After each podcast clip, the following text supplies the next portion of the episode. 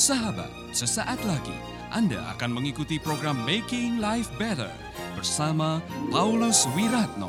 Selama lima belas menit ke depan, Anda akan belajar membuat kehidupan lebih baik. Engkaulah kemuliaanku. Engkaulah kemuliaanku, glory. Cek baik-baik dalam uh, terjemahan itu. Glory itu artinya kemuliaan datangnya dari mana? Tahta dan harta. Daud punya tahta, dia punya harta, dan dia punya banyak wanita di istana. Semua ditinggalkan. Jalan pakai sandal jepit. Semua habis. Dalam situasi seperti itu Daud mengatakan, Tuhan, aku bisa kehilangan segalanya, tapi Engkau adalah harta satu-satunya dalam hidup saya. Saya senang saudara-saudara dengan kalimat itu, karena Daud tidak lupa Tuhan. Nah, banyak orang yang kehilangan harta dan meninggalkan Tuhan. Tapi bukan Daud. Daud dalam situasi dia terjepit kehilangan segalanya, dia masih menjadikan Tuhan harta satu-satunya. Dan berbahagialah, karena apa?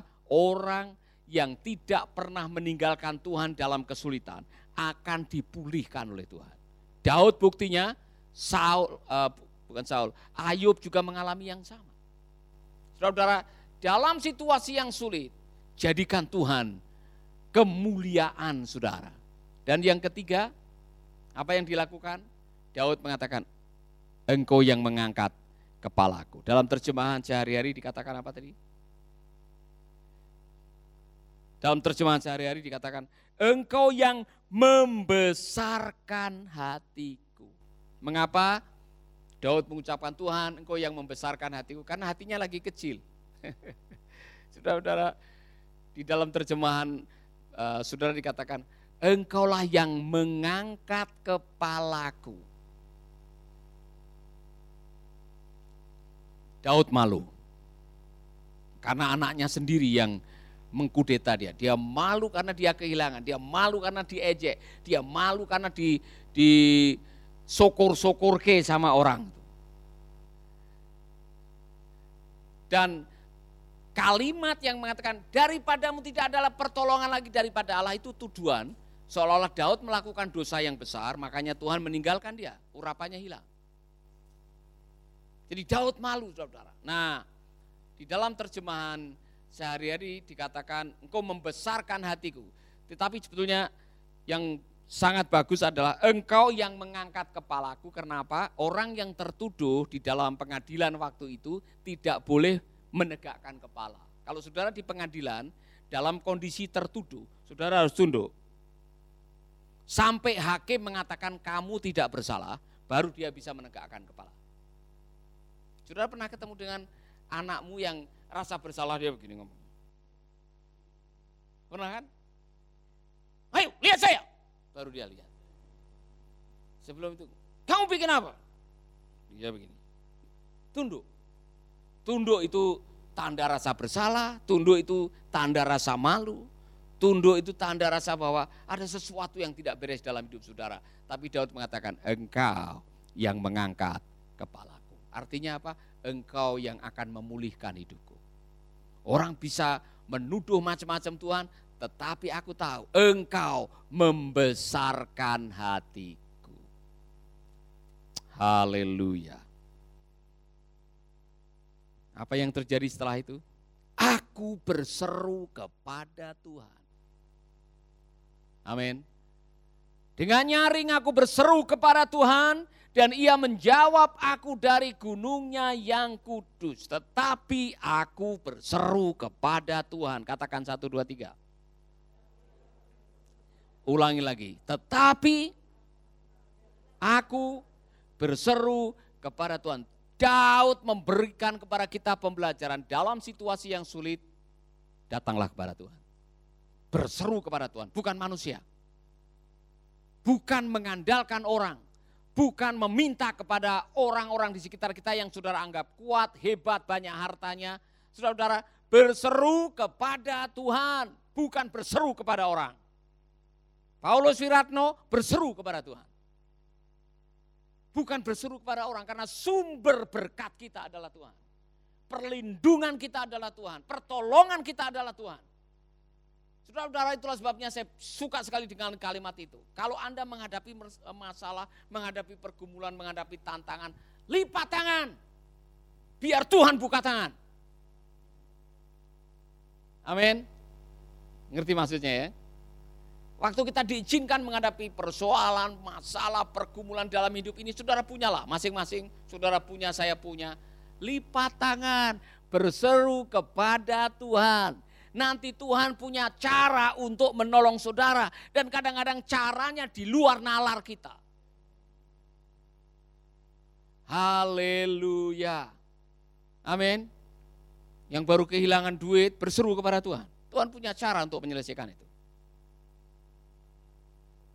Yang baru kehilangan pacar, berseru kepada Tuhan. Tuhan punya cara untuk mendap- memberikan pacar kepada saudara-saudara. Ya kan? Yang baru kehilangan pekerjaan, berseru kepada Tuhan. Tuhan punya cara yang kadang-kadang di luar perkiraan kita. Tuhan punya cara. Apalagi? Yang baru kehilangan akal, berseru kepada Tuhan. Tuhan bisa mengembalikan itu, saudara-saudara. Apapun persoalan saudara, ini saudara-saudara, Daud mengajari saya dan saudara, nomor satu, orang yang tepat kepadanya Anda berseru adalah Tuhan.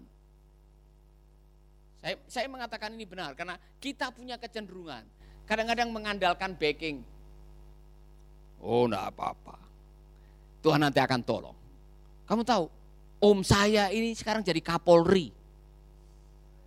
Wow, ya.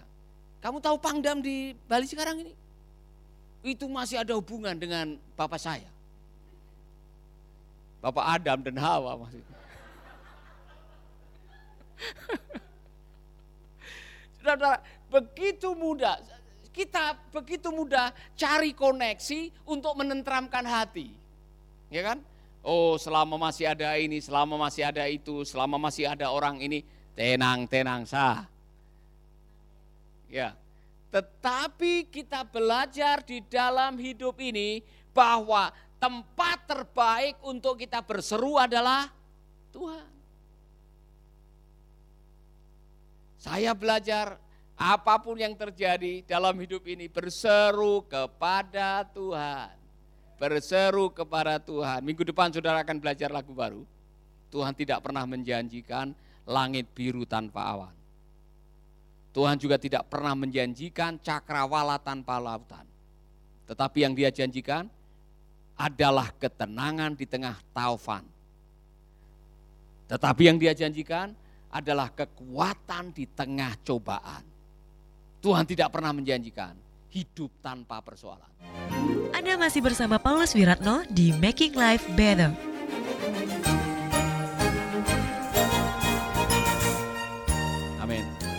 Maka berserulah kepada Tuhan. Haleluya. Terakhir. Saudara-saudara, ini resep yang bagus sekali. Ikutilah, saya sudah seribu kali mengkhotbahkan ayat-ayat ini. Ayat yang kelima. Aku, mari kita coba mengucapkan ini sama-sama. Satu, dua, tiga. Aku membaringkan diri lalu tidur. Aku bangun sebab Tuhan menopang aku. Terjemahan sehari-hari mengatakan begini, saudara-saudara, saya suka nih terjemahan sehari-hari. Uh, aku berbaring dan tidur dengan tentram. Aku bangun lagi sebab Tuhan menopang aku. Aku tidak takut kepada ribuan orang atau lawan yang mengepung aku dari segala jurusan. Masalahnya masih ada, musuhnya masih ada, keadaan belum berubah, ancaman masih ada di sana, tetapi ada ketenangan dalam hidup saya. Bukti bahwa imanmu bekerja, dengar, bukti bahwa imanmu sudah bekerja dengan baik, cek. Ada ketenangan batin. Amin. Bukti bahwa imanmu sedang berjalan dengan baik adalah ada ketenangan di tengah pergumulan. Kita semua punya pergumulan, masing-masing saudara punya, saya punya, saudara punya. Bagaimana malam hari?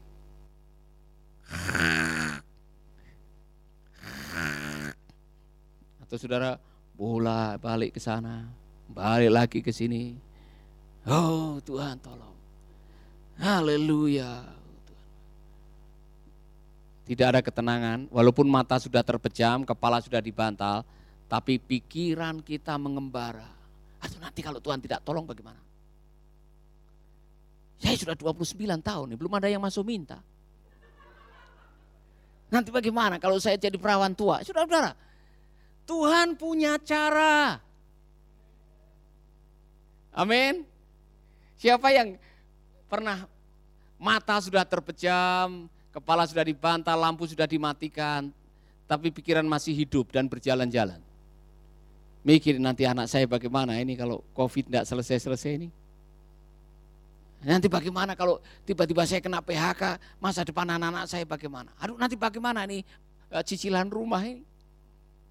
Nanti bagaimana, pernah saudara-saudara? Jujur? Pernah? Pernah? Menenteramkannya bagaimana? Menyetop pikiran itu bagaimana sehingga bisa tidur.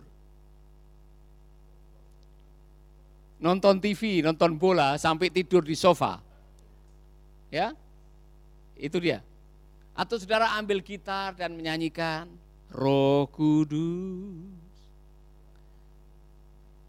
Datanglah saat aku menyembah. Amin. Saudara yang lagi galau, pikiran lagi kacau, hatinya gelisah, dan tidak bisa mendapatkan ketenangan, ayo nyanyi lagu ini. Abi, bisa kembali lagi? Kita nyanyi lagu ini, kemudian kita berdoa. Nyanyikan lagu ini di malam hari, pagi hari, siang hari, sambil nyetir, sambil kerja, saat Anda lagi galau, pikiran lagi kacau, nyanyikan lagu ini. Saudara-saudara. Mari, trio kuek-kuek maju ke depan.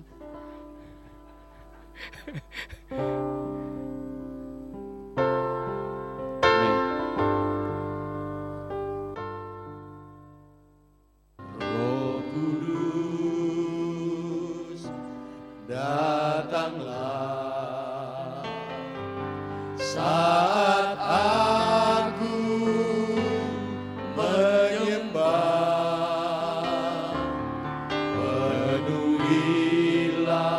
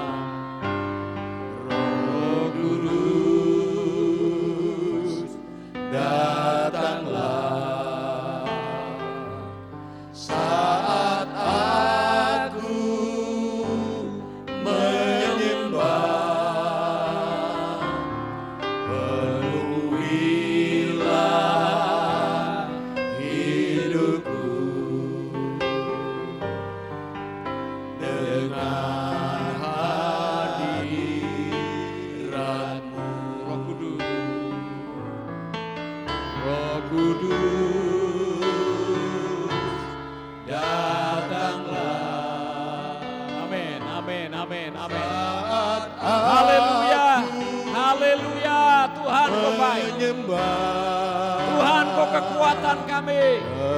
Tuhan Ku adalah perisai kami. Tuhan Ku adalah kemuliaan kami. Tuhan Ku adalah Allah yang membesarkan hati kami. Haleluya. Amin. Amin. Penuhilah sekarang. Penuhilah sekarang hatiku yang gersang, penuh dengan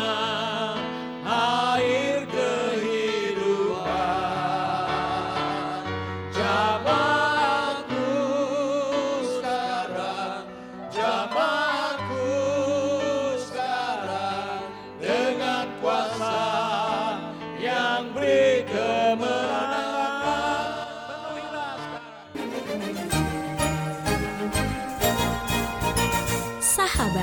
Anda baru saja mendengarkan Making Life Better bersama Paulus Wiratno. Jika Anda diberkati, kirimkan kesaksian Anda ke Radio Dian Mandiri, Jalan Intan L C dua, Gang empat, Nomor satu, Denpasar, Bali. Kunjungi website kami di pauluswiratno dot com, Facebook Paulus Wiratno. Hubungi kami di nol delapan satu satu tiga sembilan nol satu satu empat empat dan nol delapan satu satu tiga sembilan nol satu satu empat nol. Sekali lagi nol delapan satu satu tiga sembilan nol satu satu empat empat dan nol delapan satu satu tiga sembilan nol satu satu empat nol. Anda juga bisa mendengarkan program Making Life Better ini melalui handphone Anda. Download aplikasinya di Play Store atau App Store. Sahabat, mari dukung program Making Life Better ini melalui rekening B C A enam enam sembilan nol nol tiga nol lima dua lima. Sekali lagi, rekening B C A enam enam sembilan nol nol tiga nol lima dua lima atas nama Wiratno. Terima kasih, Tuhan Yesus memberkati.